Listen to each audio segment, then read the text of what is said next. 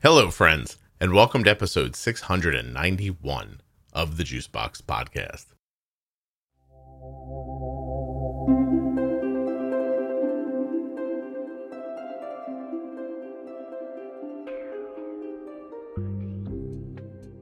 Erica Forsythe is back today. She is a licensed marriage and family therapist who has had type 1 diabetes for over 30 years. You can catch Erica on episode 407, Emotions at Diagnosis and Diabetes Distress, episode 445, Supporting Caregivers, episode 473, Sneaking Food, episode 479, Teen Talk, episode 514, Sharing the Care of a Type 1 Child, episode 576, Hard Type 1 Questions from Kids, and episode 659, Burnout. Today, episode 691 is about mom guilt. And I have the mom in quotes because it's really about guilt for both parents and adults living with type 1. Please remember while you're listening that nothing you hear on the Juicebox Podcast should be considered advice, medical or otherwise. Always consult a physician before making any changes to your healthcare plan or becoming bold with insulin. I have a couple more little announcements here after the music, and then we're going to get right to Erica.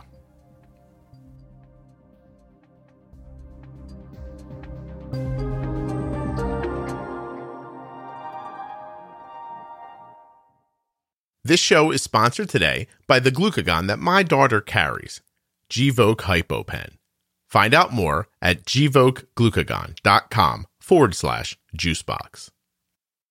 The podcast is also sponsored by the Contour Next One blood glucose meter. You can learn more about Arden's blood glucose meter at contournext.com/juicebox. And today's podcast is also sponsored by U.S. Med. Get your diabetes supplies at usmed.com/juicebox or by calling 888-721-1514. Recording. Here we go. So we are recording now, so you know. And just give me any words. I can make sure you're on. Okay. Good morning. Perfect. Or good afternoon. Yeah. Erica, you and I are doing something. I don't usually let people in on this. This is going to be an episode that gets recorded and posted in the same 12 hours. Ooh, that's exciting. Because today is May 30th, tomorrow, May 31st, the last day of Mental Health Awareness Month. That's right. Right. So we didn't do that on purpose, but hey, what the heck? Let's act like we did and put this out. But I think people who listen know that I'm not the guy who's like, it's Father's Day, do Father's Day stuff. But this just worked out really well. And it did. I have a topic that I sent you. I forget how I asked you. I was like, is this a real thing? Like, you know, something that doctors believe in, because I think mom guilt's a real thing and I want to talk about it. And you were really open to the discussion. So I appreciate that very much. Yes. And I think it is a real thing. I think we could open it even further to mom guilt, dad guilt, or caregiver guilt. Just because that's where we are in our, day and age. Yeah, no, I think that too. Like, I am interested if it's something that strikes females differently or harder, but I don't know if that's something you can quantify or not. And, I've been a stay-at-home dad forever. Mm-hmm. I think I quit my job a month or two before my son was actually born in 2000. So this is my 22nd year of being a stay-at-home dad. I guess technically I'm more of a podcaster now, but that's not really the point. And I felt the pain, but I've been much more able to just not give over to it as much. Mm-hmm. And I am wondering if that's person to person. I'm endlessly fascinated with people's mental health and why decisions get made or why things happen that aren't even decisions. So let me first ask you, do you think that there is some sort of physiological change that happens when you become a parent? Yes, I couldn't probably speak to all of the science behind mm-hmm. it, but I think just naturally, everything changes in terms of how you spend your day, your time, your focus, your priority, and I think that happens for all genders. I think your initial question of, is it, are women or moms more prone to it, I would say probably due to gender stereotypes or gender role expectations. Stereotypically, moms may do better at that, so to speak, yeah. You know, but I think it can definitely, both moms and dads or any caregiver can experience this type of guilt. I know this is not your area of expertise, but do you think hormones have any impact on it for women? I don't know. That's a great question. I don't know either. We'll have to dig into that one. The only thing I can tell you for sure is that when we had our son pretty young, I don't know how much I talk about this. Like my wife was, I think, 22 when we got married. Mm-hmm. And I think that was in 1996. And 4 years later, look at me. I was like, when was that? And four years later in 2000, Cole was born. So we were married 4 years or so, but Kelly was still just like 26. And not that she wasn't always, Kelly's always sort of been like a hardworking, mature person. I don't know another way to put that.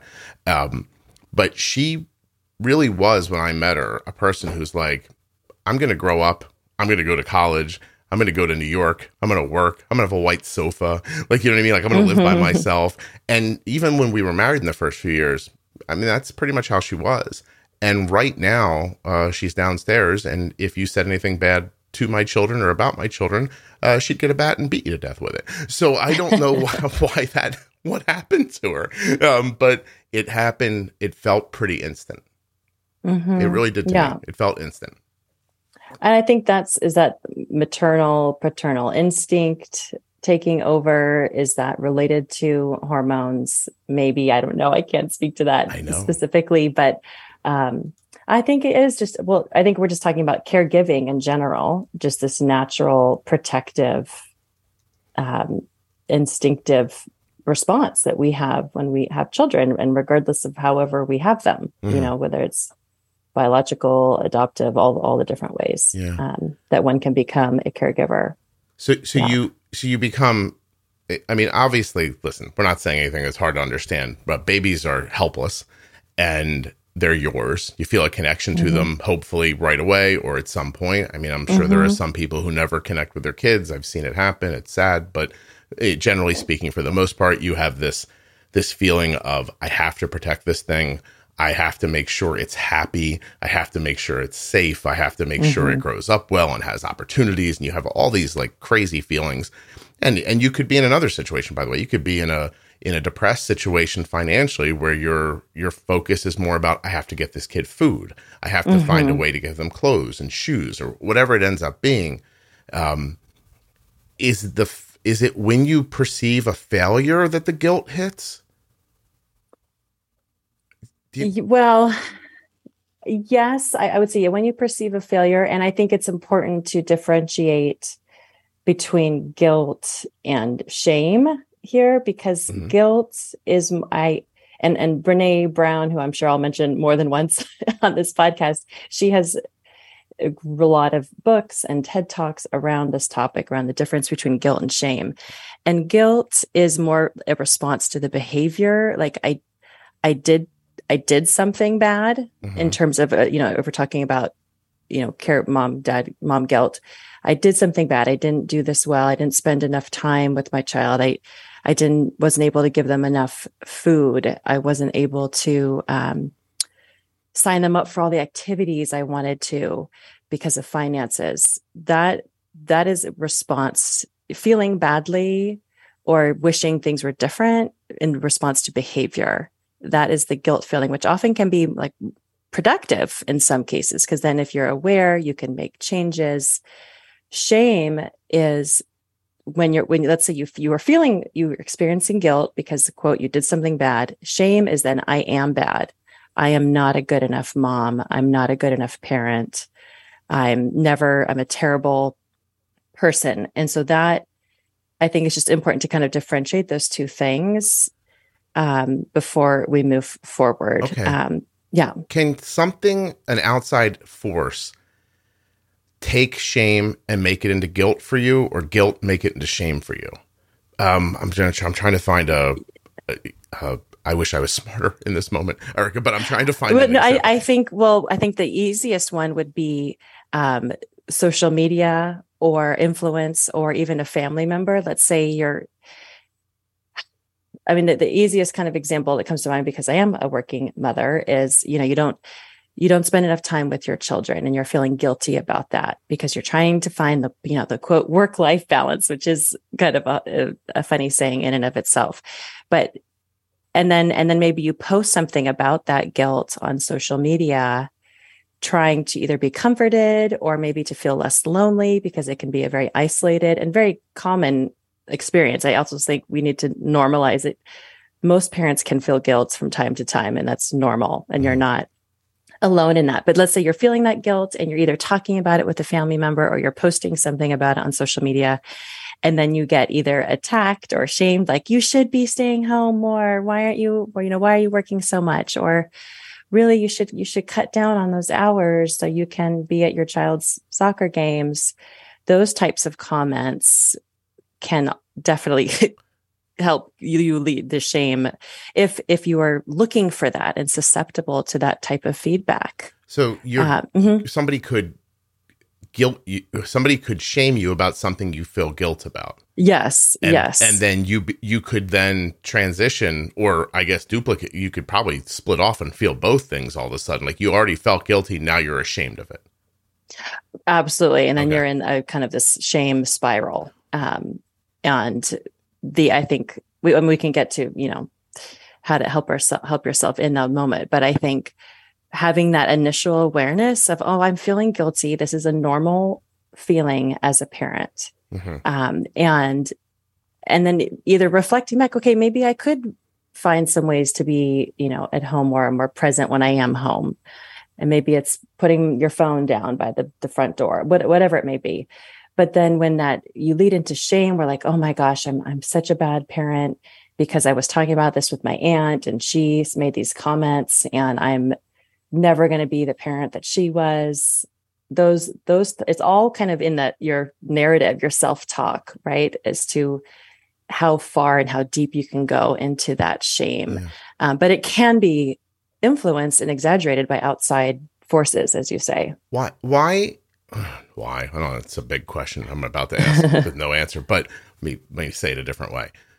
In your example, you go online, you make this statement, hey, this happened. I wish I could have done better. There are a number of people who will come in and support you, right? People say, it's okay. Cut yourself a break. What do I hear people say all the time? Give yourself some grace, things like that. Mm-hmm. But then there's anger. People are either supportive or angry. Are the angry people just protecting themselves from feeling guilty about something that they're keeping under the surface? Like, why would you lash out at a person for saying, I need help? I don't understand that. Without knowing their own individual psyche and experience and trauma, oftentimes kind of the quote bullying behavior online could be stemming from one person's own shame. And they are trying to alleviate some of that or kind of discharge some of that, so to speak, onto the other person. So I get to shame you because that's the only way I know how to make myself feel better. Yeah, I sometimes see it as them protecting their own psyche, the attacker. And sometimes I see it as they believe it works for them. And they're trying to tell you, hey, look, just push through, push it down. Don't think about it. You'll be okay. Mm-hmm. I also want to say on a side note, if you ever write an article about your time with me, I think you should title it Without Knowing, because it's the it's the phrase you use most when I ask you open-ended questions that have no real answer. You go, well, without knowing the details. Because I never want to assume. I know. That's why I like you. Every time I hear you say that, I think Erica's the right person for being on the podcast. That's so funny. I'm glad you pointed that out. Now I'll have to be extra aware of how often I use that. Oh, no. You should keep saying it. Keep saying it. Okay. Yeah, it's how I know I've reached a line. I hear without knowing as, well, gee, Scott, why don't you ask another question that has 73 answers and just generalize the hell out of this whole thing? But I'm just going by what I see most. I mean, I run a really huge Facebook group. Mm-hmm. And I hate to say it, but at this point, I read people's posts and I think, oh, this is that one. They actually fit into categories. Mm-hmm. I could probably make a chart of about 20 things that people post online about and drop most people's posts into those categories. And mm-hmm. it happens over, an example would be, if someone comes online to ask a question about getting some sort of an accessibility pass for a theme park, I can, in my sleep with my eyes closed, tell you exactly how that thread is going to go. Uh-huh. I know exactly who will, I know that some people will give you good factual information about it. Some people will come in to support you, and they seem like they're just, this is a great moment for them to feel like, oh, I got one of those passes one time. I'm glad I'm not a, like, I'm not a loser. You know mm-hmm. what I mean? Like, other people need this too. There are mm-hmm. angry people that come in to say that you're not disabled. I'm not disabled. Mm-hmm. I have type 1. I mean, I swear to you, mm-hmm. it plays like a song that I've heard 1,000 times, but always different people. Yes. Well, you know, it's so interesting because in anticipation of our chat today, I went onto your Facebook page and searched for posts that had the word guilt in mm-hmm. it. And happily, I only spent a few minutes looking at this, but there were so many wonderful, encouraging comments, which, you know, decreases the isolation of the poster's experience of guilt, encouraging, sharing their moments of, you know, that me too, I felt this way. I did not come across any, you know, shaming posts, but I imagine they might be out there. So I know you're really good about regulating that as funny, well in your page. What's really funny, Eric, is that I put no effort into regulating my page. Oh, okay. Yeah. So where it comes from is that if it should happen, I don't just block somebody. I don't kick them out. I talk to them right there in front of everyone. Mm-hmm. And I say, and then you teach the group that here the expectation is you're going to be helpful to people. Yes. And if you're going to be sharp-tongued, it better be helpful, it better be purposeful, and it better not be in anger or just because you're out there trolling the internet trying to get into a fight with somebody. Mm-hmm. And you get this sort of, I say this about diabetes, but I'm starting to get what I expect in my Facebook group because there's a core somewhere of initial listeners who wanted a Facebook group, people who said, hey, we want a private place to go to talk about what we hear on the podcast.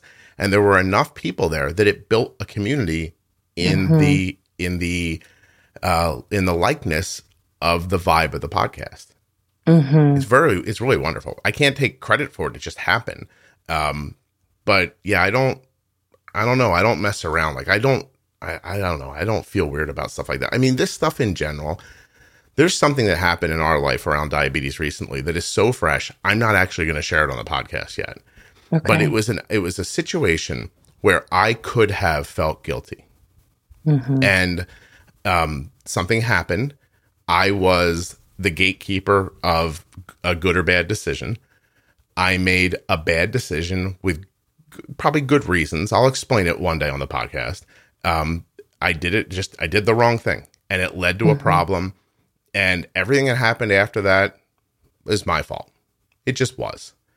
But I was able to step back after the initial thing happened mm-hmm. and say to myself, I didn't give my kid diabetes. I'm not the one that made insulin work like this. I'm not the one that you know, like, none of this is me. I'm in a bad situation doing the best I can. I'm not a perfect person. I wasn't perfect today. I did rebound quickly and pull it back together. Mm-hmm. But I never let myself feel guilty about it. And I was not ashamed of what I did. And I don't know why I can do that and other people get run over by these things. Mm-hmm.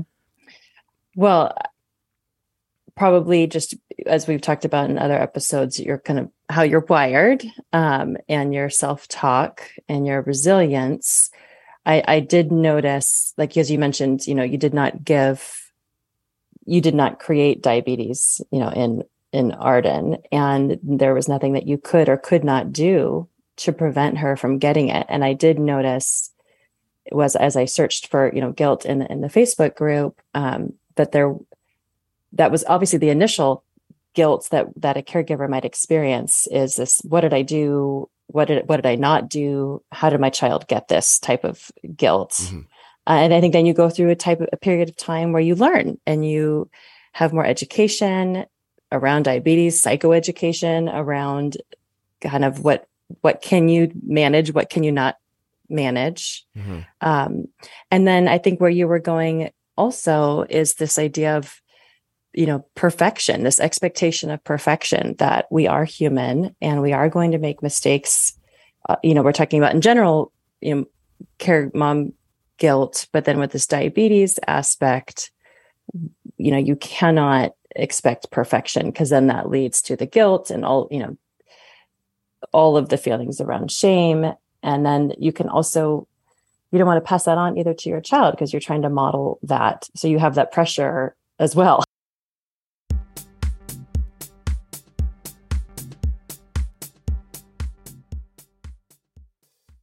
Gvoke HypoPen has no visible needle and is a premixed autoinjector of glucagon for treatment of very low blood sugar in adults and kids with diabetes ages 2 and above. Find out more. Go to gvokeglucagon.com/juicebox.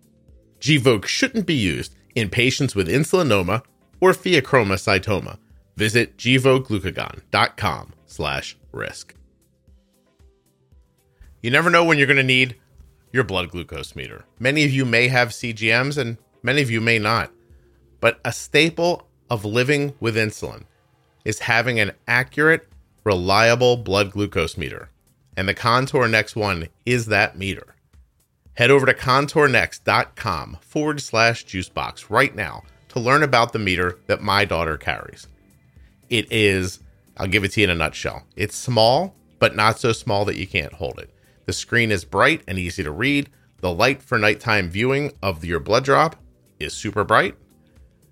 The test strips offer second chance testing. So if you kind of hit the blood or half hit it and don't get quite enough, you're able to go back and get the rest without diminishing the accuracy of the test or wasting the strip.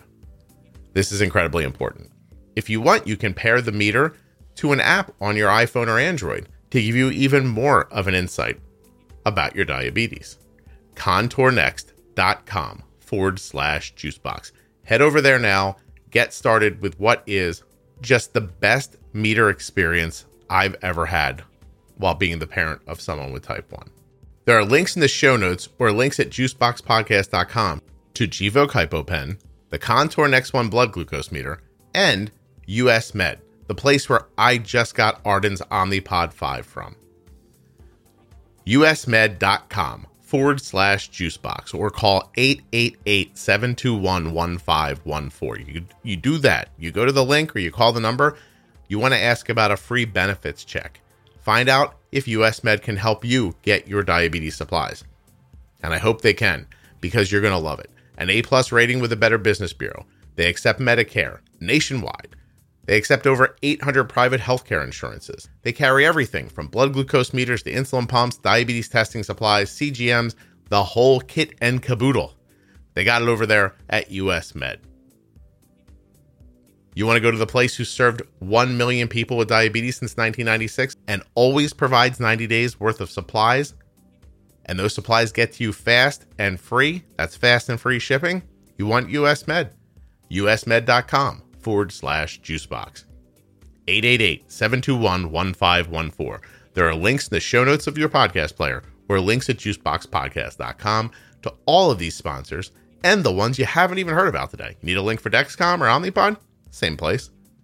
They're all right there. I make it nice and easy for you to support the podcast and to help yourself by getting great technology, supplies, and services that will make your life with type 1 diabetes or type 2 diabetes just a little bit easier. We're going to get back to Erica now. Just remember, when you support the sponsors, you're supporting the show, and that I really appreciate it. Thank you so much.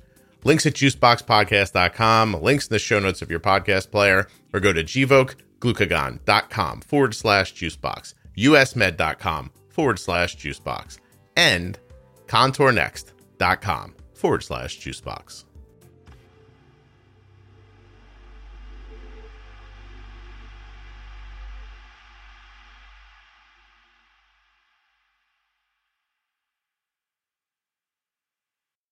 You know, I just saw somebody the other day who had an illness, probably lifelong, that they were unaware of. And now it's caused a real problem for them. And what struck me about it was that for decades, they didn't know this thing was happening. So they couldn't feel guilty about it while it was happening. They couldn't feel pressure about it. But with diabetes, you immediately are made aware that less than perfect blood sugars are going to lead at some point to some sort of a deficit somewhere. Mm-hmm. Like you're not, you know what I mean? Like diabetes is one of those things that most of us are not getting out of unscathed somehow. And on top of that, you might be one of the lucky ones who have multiple autoimmune issues. You know, and I think when people are first diagnosed, there's this feeling that if I just do this perfectly, yes, it's going to be a pain and we're going to have to do insulin and we're going to have to be careful and et cetera. But the outcome for my kid or for me is going to be exactly the same as if I never had diabetes. And I just don't think that that's a realistic goal. I think you can and will mitigate things. And I think that it's very possible for, especially with today's technology, for people to live pretty free of complications. But it's going to happen to somebody. And it's not your fault. Do you know what I mean? Like not everybody's prepared to do this thing the same way, but everybody gets the guilt. It doesn't matter how well they're doing. I swear to you, Erica, most of the emails I get are from people with 6 A1Cs who are killing themselves that it's not a 5.4. Mm-hmm. It's never from somebody who has a 9 that wants a 6. Right.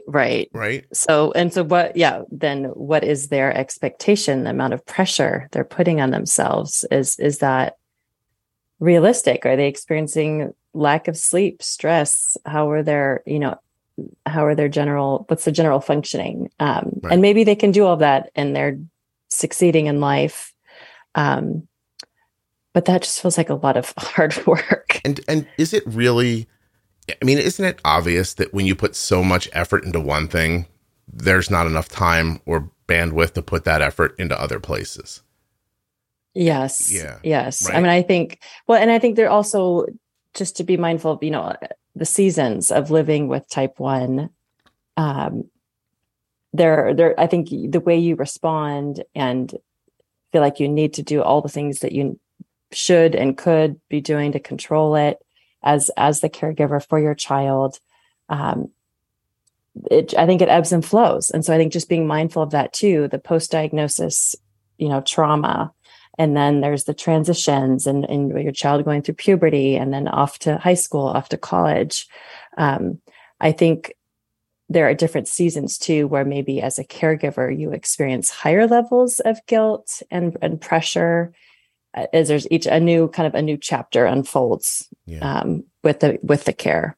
So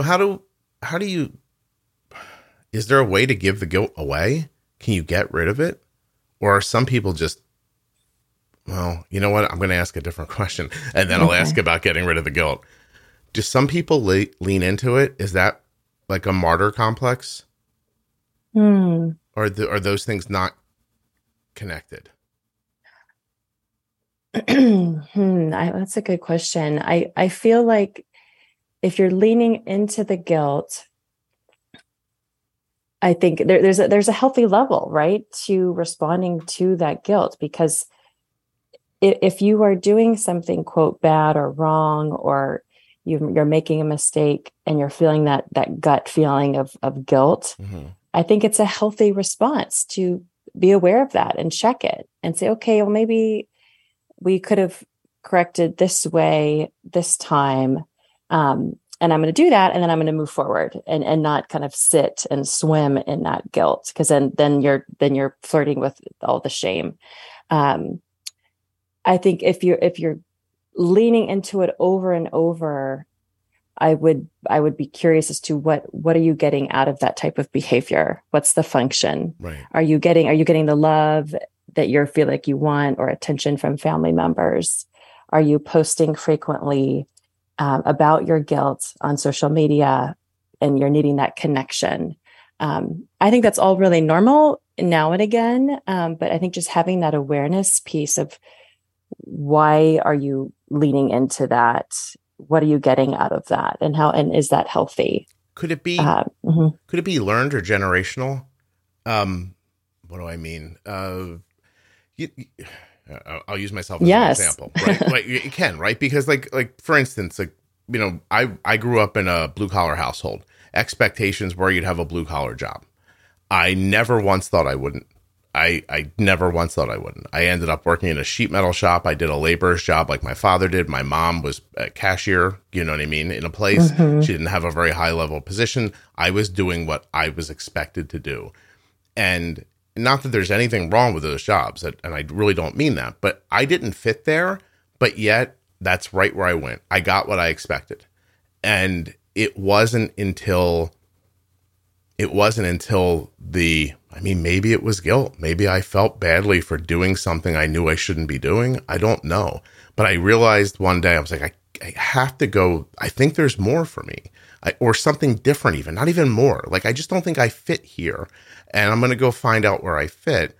Mm-hmm. And I was able to get to that. But there are plenty of other people who get put into situations over and over again, generationally. You see generational wealth discrepancies, health mm-hmm. discrepancies, right? People just get caught in a loop. And if you grew up with a mom who guilted you, and she grew up with a mom that guilted you, is there any way that you're not going to guilt yourself once something like this happens? But yes, there is a way. I think the pattern is certainly can be learned, and it's being modeled for you. And that's how you see, if you're seeing your parent respond to that kind of psychological discomfort, and you know, he or she's verbalizing out loud how bad she is, and she's never going to be good enough. You might replicate that type of behavior when you feel like you've done something wrong. Of course, that can be corrected by pride. I know I go back, the first step is just having that awareness. Like, oh my gosh, this is what I do when I feel like I do something wrong. Mm-hmm. I feel badly, and then I shame myself, and I want to stop that. And so the self-awareness piece is huge. And being open to that if people are reflecting that to you. Yeah. You know, your point about the modeling things, I have two younger brothers. One is 5 years younger than me. One is 10 years younger than me. The one who's 5 years younger has a job that's more blue collar and labor-like. And that's the kind of job I had when he went out into the world as an adult. And I was basically a father figure. By the time my youngest brother went out into the world, I had a more white-collar job, and he has a more white-collar job. Hmm. And I wonder, excuse me, I banged at the microphone, which is not something I normally do. I sometimes wonder if it wasn't that idea. Like, here are the other options that exist. I'll go follow one of those. Sometimes just knowing that it's possible, which is why I like doing an episode like this. I like people being able to hear that it's actually possible for you not to feel this way, and for you not to, you know, keep the cycle going. You know, and it's a kind of like a trite thing to say at this point. It's been mm-hmm. overused, but you can be the one who stops it. And I think if you're the parent of someone with type 1, or, you know, somebody with another issue, there could possibly be no more important time to stop it, because you were just guilted and your pancreas worked. You know what I mean? Mm-hmm. Like your kid, if you pass this on to your kid, there are going to be other issues. And they're going to be a lot more serious than just how you feel in your head, I think. And yes, and I think, you know, as a caregiver of a child with type 1, I think to expect that it will happen. You will make mistakes, and you will probably feel guilty about it, and that's okay too. That it's not this abnormal, wrong response. And so when you are experiencing that, to say, "Oh, okay, this is normal. I'm not alone." And I'm gonna learn, and I'm gonna kind of course correct or gather more data to figure out how to whatever it is, do it differently next time. And then the thoughts end there. And I think being aware also, if you're susceptible to the outside influences, maybe it's not appropriate to go post about that, or to unless you feel like it's a safer, smaller, or you know that it's going to be a safer response. Mm-hmm. I think just being aware of who are you going to go tell and talk to about that feeling of guilt, being aware of that. Yeah. If you're susceptible to the influences. Yeah. Okay. I want to, before we move on, I just want to be clear that the episode is going to be called Mom Guilt because I think it's what people think of, but mm-hmm. I don't believe it's gender specific. I think dads feel just as guilty, that if you grew up with your grandmother and she was your custodian, she feels just as guilty. You know, I don't think it matters, honestly. Yeah. And I think as we mentioned at the beginning, it doesn't matter. We all, as human beings, experience it. I probably use she because I'm a she. I just refer to that. Yeah. I just want to make, because I'm thinking about it as we're getting ready to move into kind of the second half of the recording. And I'm just thinking, I want to be really clear. I think there are things that I feel guilty about. I process it differently though. And I get I don't know if I'm actually giving it away and just getting rid of it out into the ether, or if I hide it differently, or if it comes out differently. Like, I have no idea. I think the most fascinating thing about us is we really don't know why we're doing what we're doing. Like, everybody feels like, and I think that's why it's weird to talk about fixing these things or making them better, because all these things happen so kind of invisibly. And then suddenly something in your life triggers you into thinking, wow, I have to not do this. And then now all of a sudden you're trying to consciously stop a thing that kind of subconsciously happened. And those seem like two worlds that don't overlap for some reason to me. Right. And yeah, it is such an internal process that happens so quickly. I think before you know it, you could be living and breathing shame, which could then, it can affect your, overall mental health. If left unchecked, it can, prevent you from connecting with your children or other family members or friends. Yeah. And so I think that's, I appreciate, that we're focusing on this too, because it's just so common and so normal. Mm-hmm. I think too, you can see people sometimes in an attempt to get rid of their guilt or shame, they just go the opposite way too far, to like apathy, and they just decide they don't care about anything. And the way that I won't feel badly about it is if I don't care about it. Yes. And that's just probably more dangerous, because you've said a number of times, guilt's actually kind of valuable. Mm-hmm. It really is. I don't even know if, I don't even know if there's not a function for shame sometimes. You know what I'm saying? Like, they're like, I mean, if you're deep enough in a hole, I don't know how you get out of it. Like, do you sometimes need someone to look at you and go, hey, you got to pull it together? Like, I don't know. I have no idea. Maybe it works for some people. It doesn't work for other people. You hear people say that they feel shamed about their bodies, but then other people will tell you, I was in poor health until a friend of mine came along and pushed me in a way that I don't think society would have been comfortable with, but here I am and I'm better. So I don't know what the hell the answer is. I have no idea. I just think that if you're hearing this and you've felt this guilt, especially around diabetes, it's just very important to, I would think, to say out loud or write down on a piece of paper or share with a friend that this is not my fault. I didn't do this. I didn't make diabetes. It's not my fault my kid has it. Just because I have, I don't know, a thyroid problem doesn't mean I gave it to my kids. That's genetics. You know what I mean? Like, I've never once heard somebody say, "Oh, it's my fault they have blonde hair." Yeah. Right? But your kid gets diabetes, and all of a sudden, oh, my grandmother has celiac. This is my fault. Mm-hmm. Like, that's just silly. So, but it's how people feel.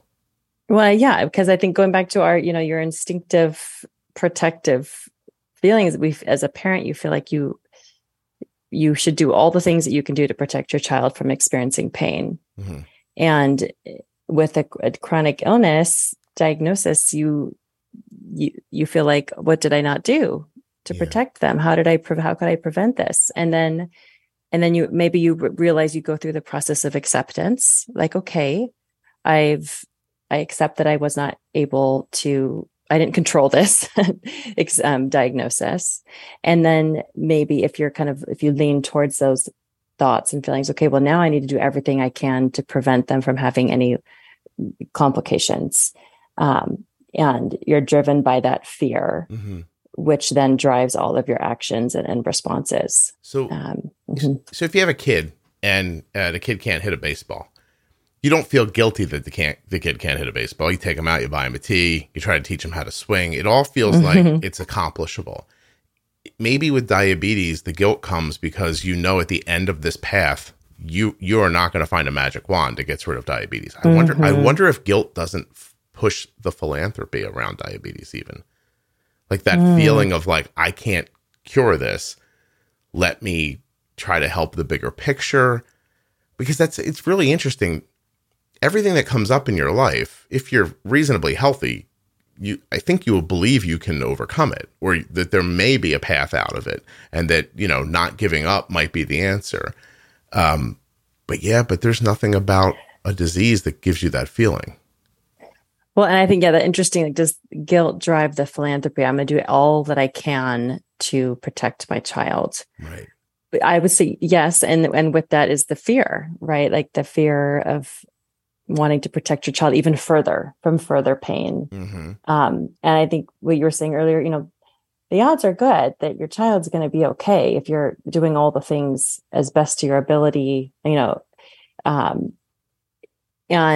the fear can be driving those, the guilt as well, along with, this, I'm going to do all I can as best I can. And then also to prevent the guilt, I'm going to practice some self-compassion. Right. And be kind to myself when we over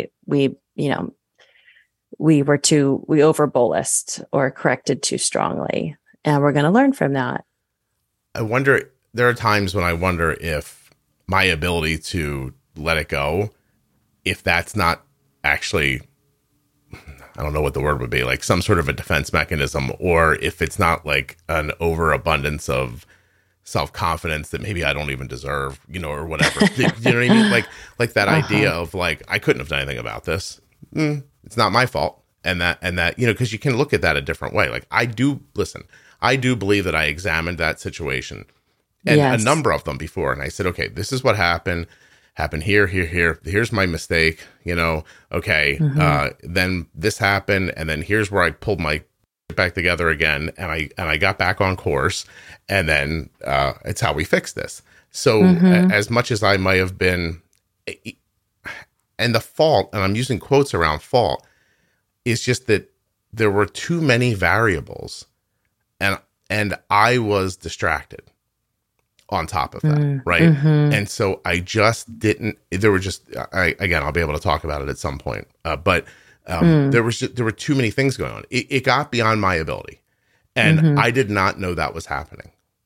And as soon as it became a dire focused situation again, and I was able to shut out surrounding, variables, I was back to the person I needed to be in that situation, and blah, blah, blah, and we're good. So, but isn't that life though? Yes. Things are happening constantly, and how do you give your full attention to something? And isn't it easy for, I don't know. There's such a randomness to things. Well, I think also perhaps you get comfortable in the management. And while I'm not a caregiver to a child with type 1, I am a parent. And I think just aside from the caregiver guilt with diabetes, you're making decisions, and you're kind of going through the motions of the evening, and then, you let your child do something you wouldn't normally have them do. And then you feel like, oh, I shouldn't have done that, or I shouldn't have said that.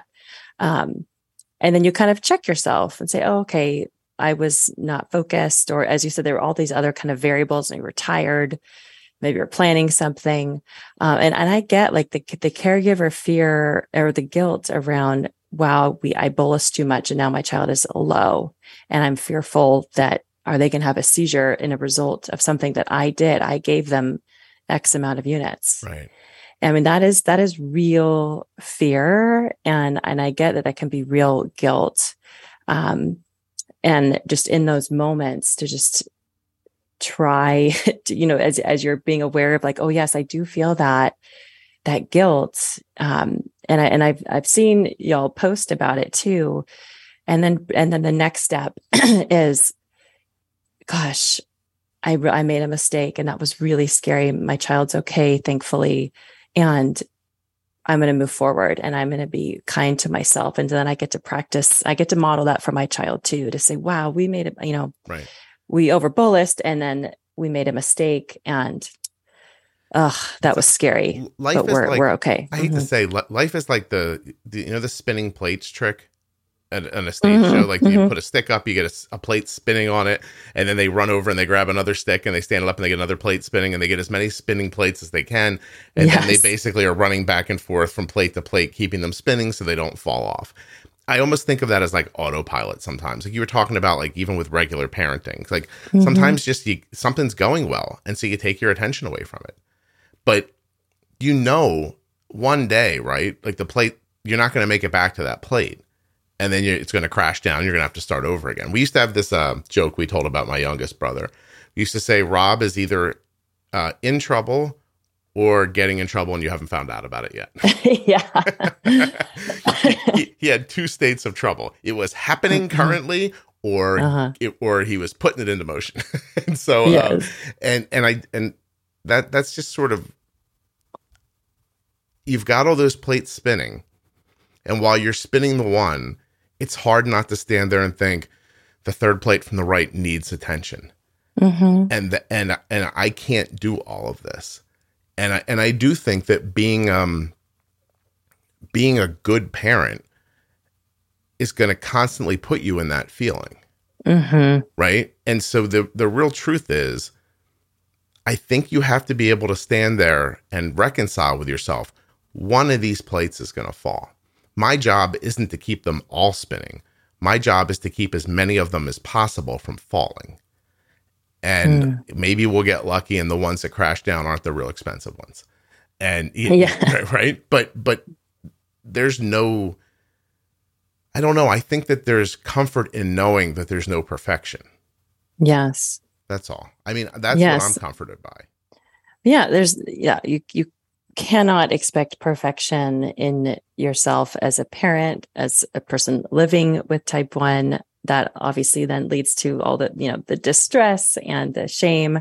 And I think just it happens even, myself with type 1, I'll be trying to juggle multiple things, and I'll mindlessly bolus and realize, oh my goodness, or I'll bolus twice sometimes because I have forgotten. And there's so many things going on. I say, oh, well, now I'm going to correct for that. And I'm going to be more mindful next time. Yeah. It happens.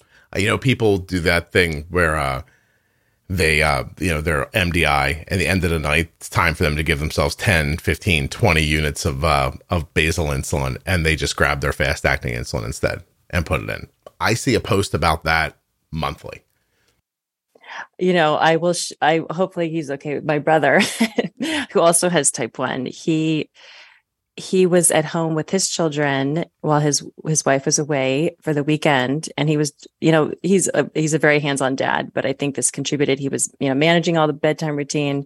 He gave himself his, he wears a Dexcom, but does MDI. And he gave himself his 10 units of Lantus, and then did it again an hour later. Had forgot 10 because he just, juggling. And then he was, poor thing was up eating all night long. But it happens. And then you get to, you probably feel badly, and you say, well, I made a mistake, and I'm going to practice being a little bit more mindful next time. And that's okay. I think my point about all this is just that most days it's going to be, oh, hold on. None of this is going to matter if I die while I'm making the podcast. You're going to make it? Yeah. Am I going to? I don't know. Maybe. I ran out of hot. Hold on a second. Let me have a drink. I think my point is that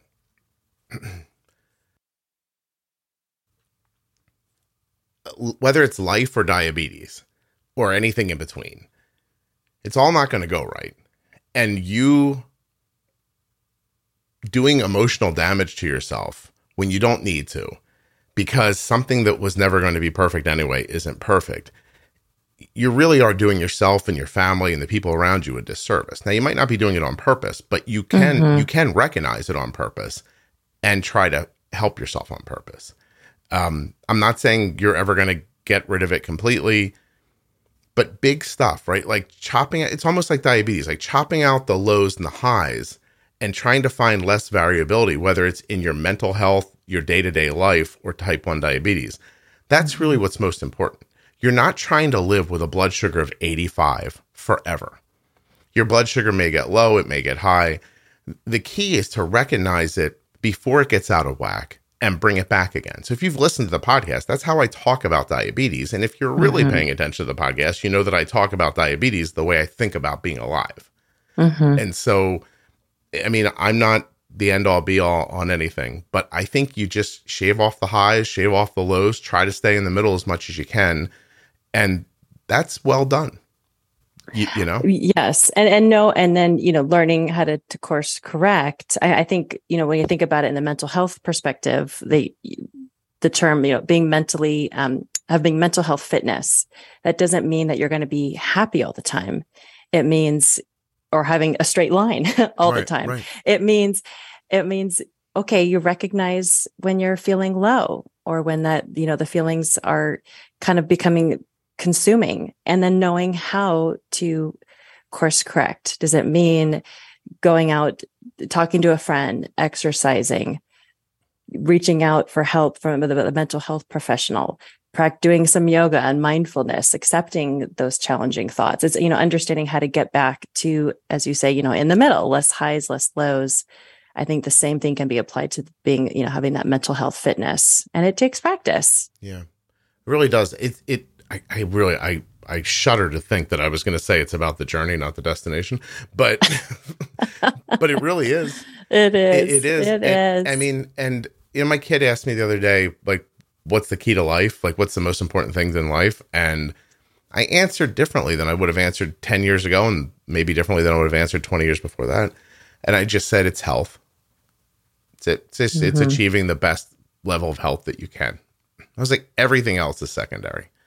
People who are healthy and don't have, well, we're all dying, right? But people who don't have, people who don't have day-to-day knowledge of the deterioration of their body, those people have, I mean, I'd pay for that. You know what I mean? Like, I'm not even saying that they're super healthy and I'm not, or my daughter's not, or et cetera. I'm just saying that they're not aware of their mortality constantly. And if that's a gift I would love to give somebody, you know, like, cause it's all going to end, you know, reasonably the same for everybody. But knowing it's happening as it's happening sucks.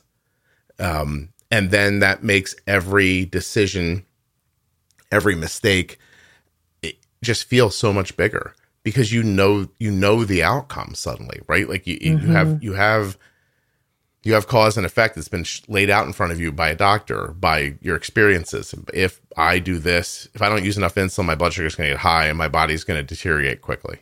If I use too much insulin, my blood sugar is going to get low. I might have a seizure. I might die. You know, when a person has a beer at a bar, they don't think about their liver. You know what I mean? Right, like when you smoke a cigarette at a club, but you're not really a smoker, you don't think, oh, I probably just lost 3 minutes of my life. You know, it's you don't have to have those thoughts, and therefore you don't get the guilt from it. I think. I don't know. I could be, you know, Erica, these conversations are basically about me being wrong and you telling me I'm wrong. Well, I'm still just impressed that one of your children asked, you know, what's the key to life? Well, I think he thought it was money, by the way. But he's just fresh from college, a couple days from his graduation, and he's sitting around trying to figure out what to do next. Yes. You know, and he's like, well, what's the most important thing? What's the thing I should be focused on? And he said, like, it's money. And I was like, it's not. It's health. It's health and security and the access to clean, good food. Like that's what it's about. It's about love and connections and, you know, caring about somebody more than you care about yourself. Like, I think that's what's like. That's what I think life's about. Yes. You know? And being kind to yourself in the process as you navigate all of that. Yeah. Right. Not doing the martyr thing, which came up earlier and we never really talked about it, but happens constantly. I hate to say it, I see people online constantly doing that.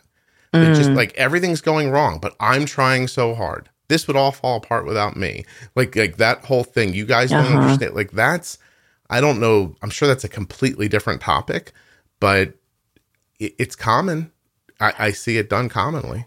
Yeah. Well, and I think, that is kind of going into, is that a component, a part of, the diabetes distress, feeling powerless in the process of the management, whether you're the caregiver or the person with type one? Is it, are you getting a lot of attention as a result of that? Yeah. And is that meeting an unmet need that you're not getting elsewhere? I think there are probably many different ways. Is it, is it learned? Is it, you're not aware? There's no self-awareness of how often you're feeling that guilt and posting or talking about it. It looks like a coping mechanism to me. It looks like somebody saying, I can't affect the outcome. And knowing that is making me crazy. So I'm going to pretend that we're doing everything right. So it's almost like, what did those people do? They played music on the deck of the Titanic while it was sinking. Like that's that's what it feels like to me. It's like, all right, look, this boat's going to sink. I don't want to think about it till my ass hits the water. So I'm going to project this confidence. And I find it, I'm going to be honest with you. I see people do it in the space. I don't think I think it's not just not valuable. I think it's detrimental. For me, I'd rather face something head on, do my best to defeat it. If it kills me, it kills me, but I'm not going to shut my eyes and hope it doesn't get me. You know what I mean? So, yeah. So it is, as you said, is it a coping mechanism in terms of trying to avoid, is it avoiding kind of the fear, or is it avoiding the truth of whatever other emotion? Yeah. And so it just feels easier over time to kind of put your hands in the air, defeatist, powerless. Those are all, that can all be associated with just having type 1 or diabetes too. So I think it's tricky to specifically categorize it, but probably all of those things. Right. Oh, I think in some way or another, we've mentioned pretty much every reaction to diabetes that I've seen other people have. Yes. It's either the I can do it, or let's pretend it's going to be okay, or this is a shit show and I give up and let's light the whole thing on let's light the whole thing on fire and see how long. I'll tell you what, going back 20 years, and this, you've had diabetes for 3 decades or more. Yes. Before all this technology and the good insulin and the glucose monitors, this was basically live fast, die young, leave a good looking corpse. Like a lot of people took that perspective with diabetes. Yeah, it was, 2 or 3 injections a day, if that. Prick your finger 3 to 4 times and hope for the best. That was 32. It'll be 32 years this summer. Right. But there are people who, I've interviewed a number of them. They were just like, I knew this wasn't going to be, I was going to be dead. That's what I thought. So I lived like that. And there there were no real tools to do anything with. Then they somehow lived long enough for the tools to get better. And then it slowed their progression down, and now they live with a lot of complications. I think that this right here in this time period might be the last generation of type 1s who started in a different management time and ended in a more advanced one. Like I think, you know what I mean? Going forward, everyone's going to start, hopefully, I don't want to curse, but insurance and, having access aside, people who have access should not experience those outcomes with as much frequency. I think. Yes. And I recently just saw some stats on that. I'm not going to repeat them because I don't want to say it incorrectly, but the percentage of complications from people who were diagnosed, I think it was 30 to 40 years ago versus like in the last 10 years, the percentage has decreased so significantly. It was very encouraging to see. And so maybe I'll find those stats. So next time I can report that, because it was pretty amazing. And I think, as a lot of people do say, well, you never want to be diagnosed with diabetes. Now is a good time, this age and era of of technology and community, really. Those are two significant factors. For physical and mental health. Yeah, exactly. Yeah, I can't tell you how much I believe in it and the community side of it. And it's, the truth be told, like it's not something that I even thought about in the beginning. Like I just the community aspect of this and the value I see for people with it. Yes, even you've heard me say before. Like I thought of the podcast as like a management podcast, and a great many people that listen to it think of it as a community. And I mean the Facebook page is definitely evidence of that. Yeah, I want to say it's pretty incredible. Well, yeah, I agree. I think it is. It's the right place. Right thing at the right time really worked out. So listen, if I was going to be like a coach at the end and yell rah, rah, rah, and like, go get them boys and everything like that, what I would tell you is whether you're being shamed by somebody or you're feeling guilt, it's taking up your time. It's taking up your compute cycles. It's probably making you feel terrible. Turn it into action.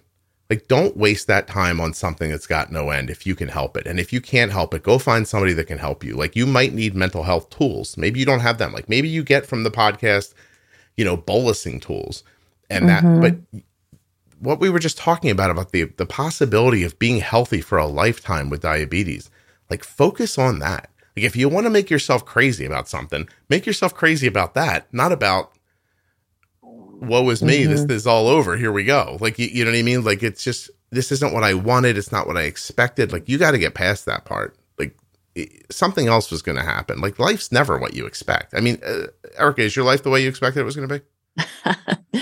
No, it's not. I know you've said before too, like, you don't have a child expecting that they're going to be diagnosed with something or have a major challenge. You give birth to a child and hope that everything will be perfect. Yeah, you're giving birth to the center fielder for the Yankees, like right now. Like, it's this little girl's going to dance on blah, blah, blah. Everybody's going to be brilliant and so it didn't work out quite like that.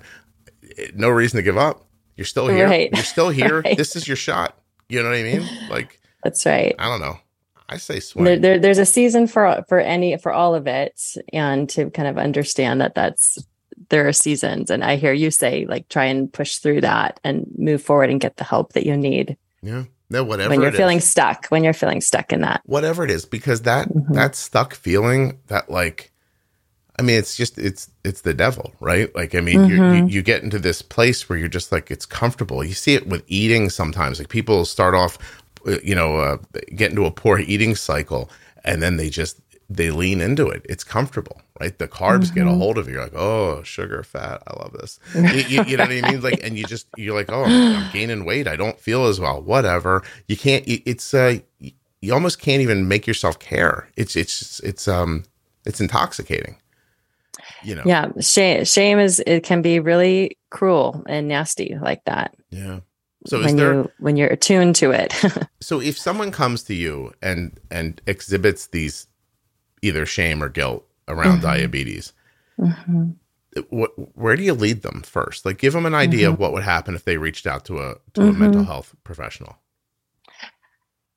I first would applaud them and commend them for reaching out, because that's often the hardest thing to do, because you've recognized that you need help, and it can be scary to take that first step. So I would commend them on that, taking that first bold step.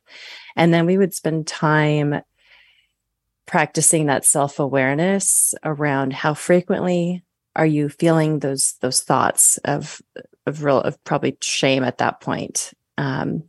What are the triggers? Is it around a specific issue? Is it global? Shame, you're not a good enough parent, you're not a good enough coworker, you're not a good enough spouse. Sometimes it can be specific in all of the roles that you play in life. It could also be global. So we could spend some time kind of recognizing that. And then maybe moving into some mindfulness of accepting that there will be moments, kind of all the things that we've talked about. There will be moments where I feel guilty, and not placing judgment around that, acknowledging it, accepting some of those thoughts and feelings, and then moving into more healing and kind of corrective work around the changing your thoughts, and getting the support that you need. I think because shame does lead to isolation and it likes to keep you there. And so by stepping out, getting help with a mental health professional, stepping out into being more open about it with your family and friends, and just feeling less isolated in that is one of the best tools as well, that you're not alone in that space. I would think that it's probably important to recognize that, guilt and shame are not, they're not things that you get when something goes wrong. Everybody has them. You know what I mean? Mm-hmm. Like to sit here and think, oh, I do feel very guilty, or, about my kid getting diabetes, or I am ashamed of how I manage their blood sugar, that kind of thing.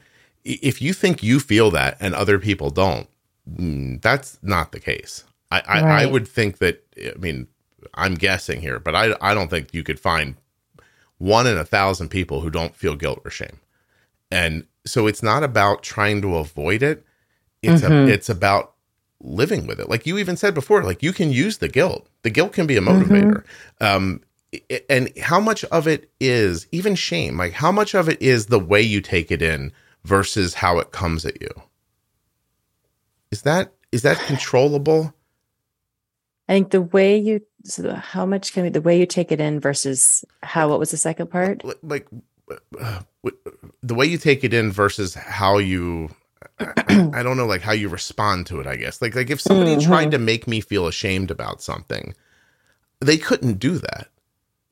Like I wouldn't allow it. Right. Cause you have the built-in self-talk. Right. And if, whether by, nature and nurture, you do. And, yeah. And if I should feel ashamed about something, I'm already aware of it. I don't need. You've already led yourself there. Yeah, don't worry. I've thought about it already, and so yeah, Scott's got it all covered. I know what I've done wrong. Okay, so it's like you can't do that to me. I've already, and I think that's a preemptive way of handling your mental health, which is you can't ignore things. You just sort of have to look at them, assess them, be honest with yourself, and say, all right, well, we're all still alive. I got to keep going. You know what I mean? Like now, if I stand up and do something heinous right now, maybe I can't get past that. But I live my life very simply. I'm going to tell you something. When my kids asked me what the key to life is when they were younger, I said, well, here's what I do. I don't lie unless I have to. And I treat people the way I want to be treated as often as I can. Mm-hmm. And I don't feel bad about anything that doesn't follow those two rules. I am doing my best. I have good intentions every day. And so if something doesn't go right or my intentions can't cover everyone, well, then that's what it is. I'm not going to sit back here and feel badly about it. And if somebody doesn't, to be more specific, if there are people who listen to this podcast who don't like it, and some of them are happy to tell me, and I read their reviews and I think, well, it's not for them. I never once think I should stop doing this. I see who it helps. It helps more people than it doesn't help. It's a valuable thing. I wouldn't spend 5 seconds worrying about the alternative. Well, and that is a result also of boundaries, right? Of having healthy boundaries around your mindset. Yeah. What do I care? Listen, Erica, I don't want to be, but let me just say this. Think of all the people, how many of them do you trust? So what are you going to start worrying about people you don't know for coming and saying things to you? I saw something in the Facebook group recently that was, it happens once in a while. Like someone, I'm going to give a very generalized, like someone comes on and describes, this is a cat. And then someone says, yes, that is a cat. And they go, I can't believe you said that to me. Don't come on and tell me that, my family treats me like this. And when somebody else says, wow, your family is terrible. Don't go, you can't speak about my family like that. I was like, well, you came here, you described a terrible situation, and now I'm agreeing with you and trying to support you. And suddenly you don't want me to tell you the cat's a cat. Like, well, then I don't know what to do here. And I never feel that way. Like, I just feel like, just be honest and take honest responses from people. Take the ones you want. Like, I'm not going to tell you that there haven't been some reviews that I've read and I thought, that person's right. If you, if you don't go back and listen to 8 years of this podcast and see that in 2022, that the split of me speaking to the guest speaking is more 50-50 than it was in the beginning. Well, you're not, you know, I've learned from that. You know what I'm saying? Uh-huh. So, I mean, somebody said that to me years ago, like, dude, you talk too much. And at first I was like, all right, fair enough. Mm-hmm. You know, I'll see what I can do about it. Mm-hmm. So I don't know. Yeah. But you're open. Like, again, that's the boundaries, like of knowing when is it appropriate to let something in and when is it not? Yeah. And I think that the Facebook post you just described, that maybe that feels like, I think just going back to the awareness of if you are feeling a certain emotion, I know we're talking specifically about guilt here, but and if you're posting something and you're responding differently, then maybe that person was looking for something different, right? And a need was not met in that other person's response. But just going back to the awareness of, gosh, I'm posting so much about this guilt, and it's not changing. I think that really is the first step in trying to help yourself, but also normalizing and validating for yourself that it's going to happen. Right. I want to say too that, you know, as we use examples from like a Facebook group, that people could be like, oh, that's online. Trust me, I've been looking at it for years. It is a reflection of how people feel. It's actually a more honest reflection of how they feel, because they feel anonymous to some degree. Mm-hmm, and so this is their one chance to get this unburden themselves sometimes. It's, you know, forget it being a Facebook post. It's a person's thought, and then it's how they respond to other people around them. I don't know. My point was that people don't have real control over how you feel if you don't let them. Mm-hmm. And I don't know the secret to that. I just know it's true. Like there are probably, I was talking to somebody recently, and you probably have to go. I was talking to somebody recently who runs another Facebook group, and they said, I don't like it when people speak poorly about my Facebook group. And I was like, why do you care? I said, aren't you're helping all these people, right? And they said, yeah. I said, well, so somebody doesn't like the way you do it. Like, who cares? And I said, don't you think that there are other people in the world who don't agree with you?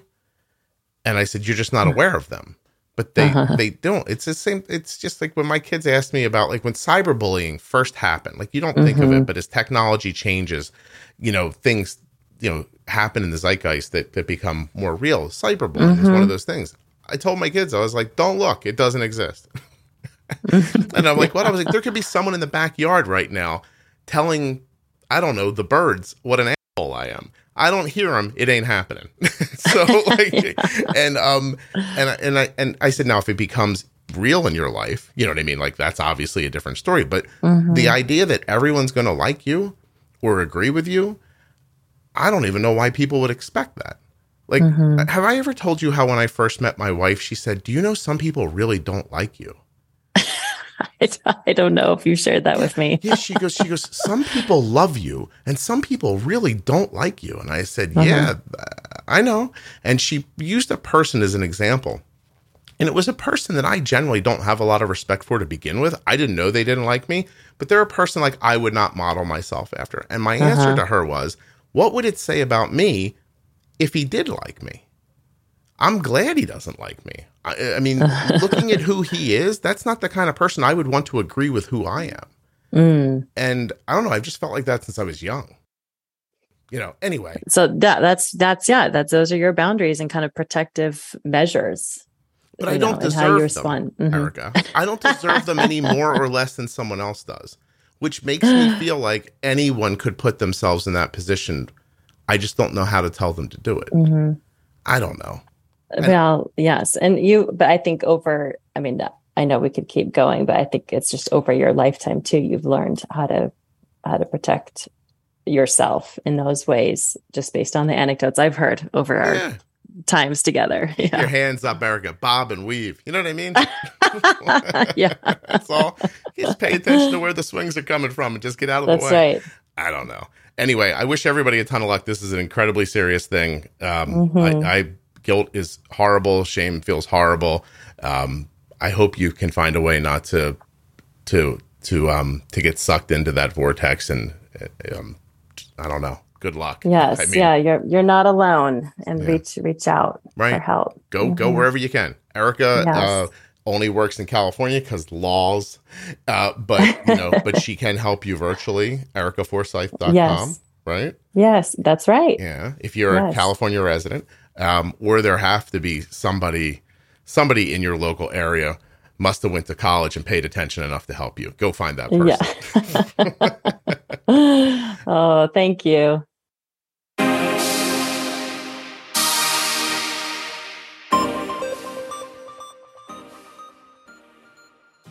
A huge thank you to one of today's sponsors, Gvoke Glucagon. Find out more about Gvoke HypoPen at gvokeglucagon.com/juicebox. You spell that GVOKEGLUCAGON.com/juicebox. To get started today with U.S. Med, go to usmed.com/juicebox or call 888-721-1514. Your diabetes supplies, well, that can be an easy thing. Doesn't have to be a pain. Try U.S. Med. Often your blood glucose meter just gets given to you by a doctor, but you have a choice, and you can get a great one at contournext.com/juicebox. Thanks so much to the Contour Next One blood glucose meter for sponsoring this episode of the Juicebox Podcast.